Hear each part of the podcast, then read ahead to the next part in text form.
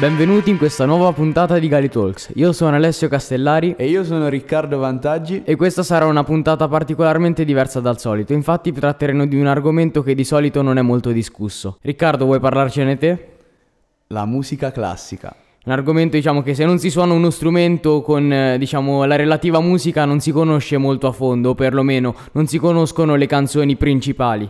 Vuoi dirci qualcosa di più a riguardo? Assolutamente sì, infatti vabbè, possiamo dire che la musica classica è forse la forma più primitiva della musica che conosciamo noi, che ascoltiamo ora tutti i giorni. E um, io in particolare oggi volevo concentrarmi più sulla musica classica nell'Ottocento, che è una musica classica profondamente eh, cambiata dal romanticismo e da tutte quelle eh, correnti rivoluzionarie che si sono susseguite nel corso del secolo.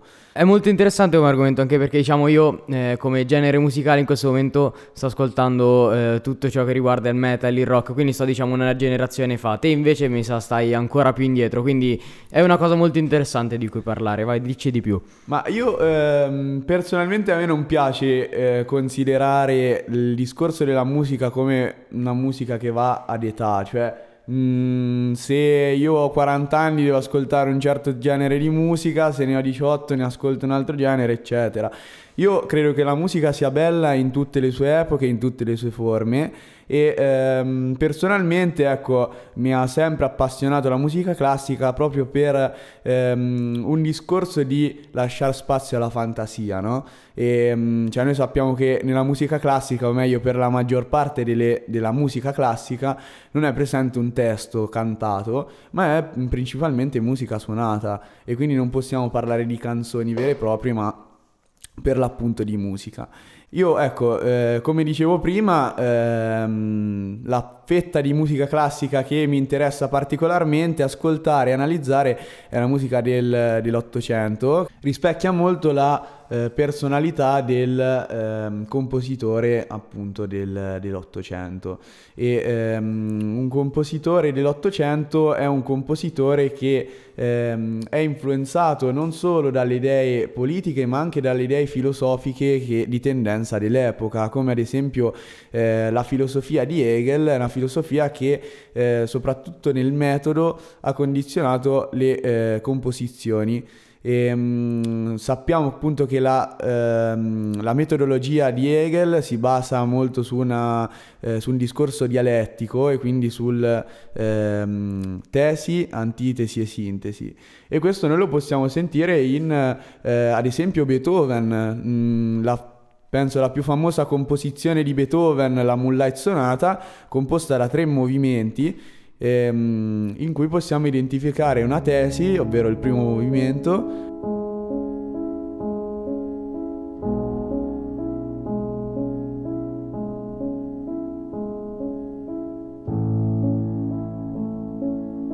l'antitesi nel secondo movimento,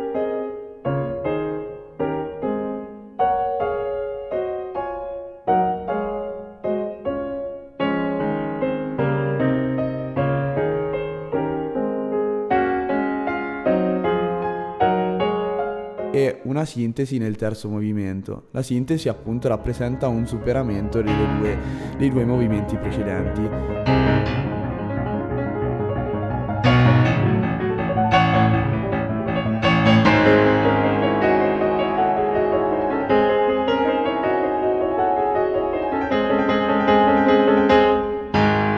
Molto interessante come cosa, perché, cioè, io nell'ottica in cui la, l'ho sempre vista io la musica era un qualcosa che partiva con un testo e, cioè, non, non aveva una storia dietro, se non quella che l'autore gli dava, magari la storia del testo. Lì, non essendoci un testo, e io non ci arriverei mai se non mi fosse detto a immaginarmi proprio una struttura di tesi e antitesi, quindi, diciamo, c'è proprio quasi uno studio letterario dietro, mi verrebbe quasi da compararci. Non so se confermi oppure hai un'altra idea a riguardo. Sì, assolutamente sì. Cioè, mh, i compositori sicuramente dell'Ottocento non sono i compositori di adesso, perché ehm, cambia totalmente eh, il, ehm, l'aspetto su cui si vuole puntare, no?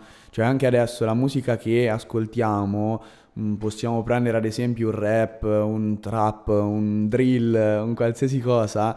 è una musica che sicuramente punta eh, non tanto sul messaggio, ma più che altro sulla forma in cui si si presenta, perché eh, adesso credo che eh, la chiave del successo stia nel trovare una forma innovativa di musica che possa arrivare eh, a più persone possibili. A più che altro più che le persone possibili, perché la gente cerca l'innovazione, secondo me, nella musica. Se no, se eh, cercasse, diciamo, il messaggio oppure il, il, quello che si vuole far sentire, saremmo rimasti alla musica come romantica di Beethoven. Quindi penso più che altro che ci sia un'evoluzione nel, sia dalla parte musicale, ma proprio anche a livello dei testi, magari una frase, un qualcosa che ti fa più pensare rispetto a quello che c'era prima. Io ecco, eh, rimanendo molto su quello, la musica che piace a me, quindi per esempio Un classico, una classica canzone che mi viene in mente pensando al rock è quella classica dei A C D C, Back in Black.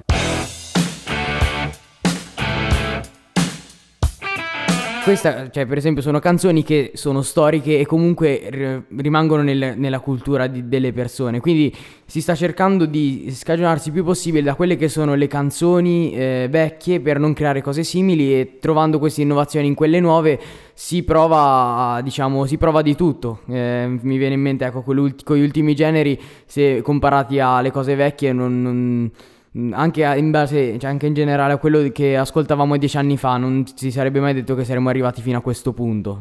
Sei d'accordo? Ma io sì, io sono d'accordissimo, anche perché eh, cioè, il cambio di musica, il cambio di tendenza è molto veloce, soprattutto adesso. Cioè, io ricordo, almeno quando sono entrato al liceo, eh, cioè adesso faccio il quinto, ma quando sono entrato al liceo le tendenze non erano quelle di adesso, cioè sono sicuramente modificate, in meglio e in peggio, questo ovviamente è soggettivo, però eh, che sono modificate è una cosa vera. Tanto, cioè, questa roba qua si può applicare, penso, anche sul, sulla musica romantica dell'Ottocento. Non so se vuoi fare un esempio te, che magari ci capisci più di quanto ne capisco io. Ma guarda, io non è che eh, sono molto più colto di te su questo. È semplicemente che, ritrovandomi a studiare il romanticismo anche a scuola, eh, riesco a fare eh, più paragoni appunto con la musica di quell'epoca. E ehm, per citarti un esempio, eh, cioè il confronto con Chopin, cioè prima tu dicevi della Moonlight Sonata, no? Se tu lo confronti con Chopin, con le notturne di Chopin,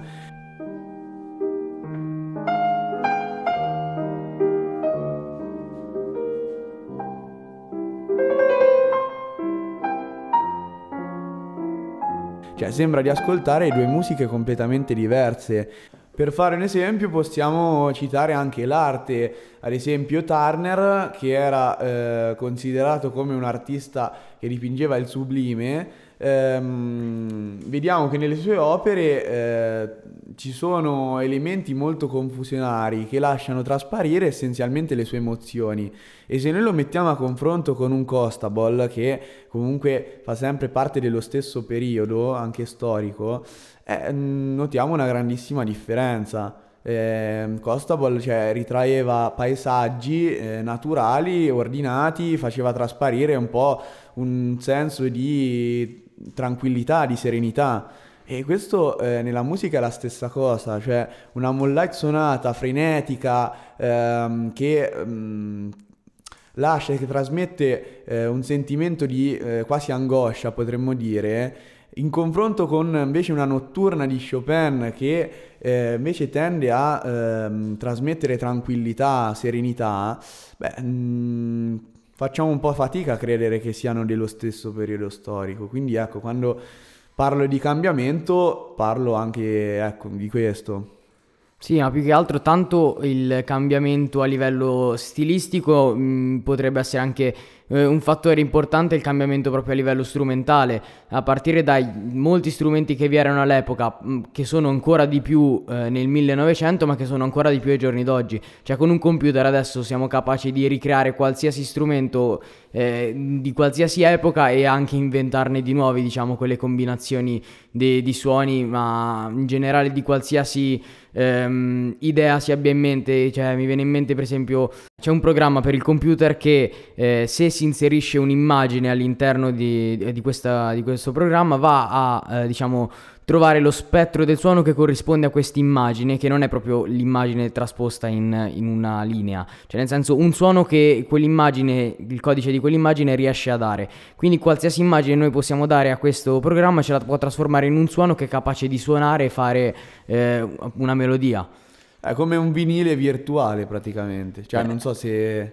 Beh sì, allora, diciamo il vinile non c'entra assolutamente niente, cioè il vinile è letteralmente un, uno strumento per ascoltare la musica, cioè è come se volessi mettere, che ne so, un pianoforte che, lo, che gli fai fare un suono che è totalmente diverso dalla sua normale, diciamo, dal, dalla sua normale suonata, che ne so, eh, mi viene per esempio in mente io che suono la chitarra elettrica, cioè... Se si fa una certa cosa con le corde che si sovrappongono eh, si, e si suona in un particolare punto, si riesce a riprodurre il suono di una campana, cioè che non c'entra niente con il suono normale della chitarra elettrica. Cioè penso che questa cosa, questi effetti erano, penso, ricercati all'epoca e si sono evoluti in quello che, diciamo, è la musica oggi.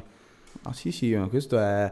È verissimo, cioè le tecniche che venivano ricercate all'epoca erano tecniche assurde, cioè solo a pensarci, solo a studiarle eh, fanno proprio capire il genio dei compositori, perché cioè, mh, pensare che eh, due note messe vicine creano un'assonanza e riuscirla a mettere in una composizione e a farle suonare come... se invece suonassero in, in armonia, cioè questo è semplicemente un, il genio del compositore.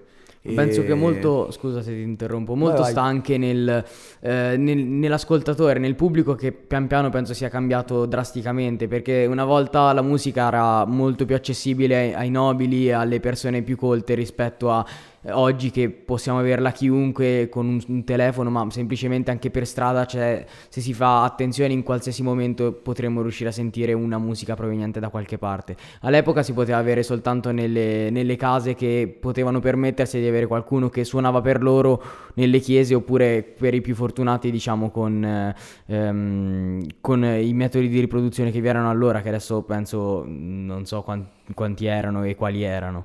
Sì, io... Per questo forse sono un difensore un po' della, del vecchio stile, perché cioè, assicuro, vi assicuro che ascoltare una composizione eh, dal vivo e ascoltarla dal cellulare sono due cose completamente diverse. Cioè la scarica di emozioni che mh, provoca una composizione suonata bene dal vivo è qualcosa veramente di indescrivibile e di inimitabile. E... Mh, Oltretutto sì, parlando, cioè ritornando sul discorso che facevi prima, cioè della musica accessibile, eh, questo è stato condizionato invece molto dal secolo successivo, dal Novecento, perché, mh, allora non so se te lo sai, se voi lo sapete, ma eh, la musica del Novecento è una musica invece provocatoria. Cioè abbiamo dei brani eh, come quattro e trentatré, che è un brano in cui... Eh, arriva il direttore d'orchestra, si mette là, fa il cenno d'inizio e nessun strumento suona. E stanno là per quattro minuti e trentatré senza fare assolutamente nulla. E questo è un profondo segno di eh, scisma tra la musica vecchia e la musica nuova. Quindi... Mm. Mi, mi, mi potrei ricollegare a questo argomento con un album abbastanza recente, quello di Kanye West, Donda, cioè con la prima canzone sono letteralmente cinque minuti di Donda, che poi per carità c'è il significato dietro che corrisponde al battito cardiaco di sua madre prima di morire, però comunque diciamo c'è una, c'è una correlazione, però è una, un qualcosa che non eh, associeresti alla musica, l'associeresti più a una forma di eh, esibizionismo, secondo me. Anche l'idea di stare quattro minuti e trentatré fermi a non fare niente, cioè qual è il lo scopo di, di questa cosa, secondo te? Eh, non c'è uno scopo, è semplicemente sempre una scelta del compositore, no? Cioè io eh, non sono un compositore e eh, suono sì strumenti, suono il pianoforte, ma eh, non è che sono, non sto al conservatorio, quindi suono abbastanza ehm, a livello dilettantistico, ecco. Però eh, posso garantire che il compositore ha un grande privilegio quando va a comporre una musica, che è quello di farla come pare a lui, Come pare piace a lui e quindi... È musica quattro minuti e trentatré di silenzio? È, è musica, questo è un dibattito che tuttora è aperto perché eh, cioè quattro minuti e trentatré di puro silenzio può comunque tralasciare, cioè può comunque lasciare un messaggio che può essere ad esempio quello del eh, lasciare spazio alle proprie emozioni, cioè e... che in un periodo eh, come quello del Novecento anche un po' di silenzio e un po' di pausa, potremmo dire, è comunque un qualcosa di ricercato. Perché eh, non dobbiamo scordarci che nel Novecento abbiamo assistito a due guerre mondiali, cioè un periodo di crisi generale assurdo. E qua possiamo ritrovare per la seconda volta un- una connessione tra i fatti storici, la letteratura dell'epoca e la musica dell'epoca. Cioè anche le correnti letterarie erano, ad esempio, l'ermetismo, che è una corrente in cui eh, i poeti erano estremamente sintetici nel loro ehm, comporre. Io mi fermerei qui perché abbiamo tirato sì. fuori tanti argomenti tanti e argomenti. In base a tutto quello che abbiamo detto fino adesso, quindi fatto paragoni tra storia, filosofia, arte e diciamo tutte queste materie, ha senso inserire la musica come diciamo materia scolastica all'interno del sistema scolastico? Cioè perché tutti gli argomenti che abbiamo tirati fuori sono parecchio interessanti, ecco.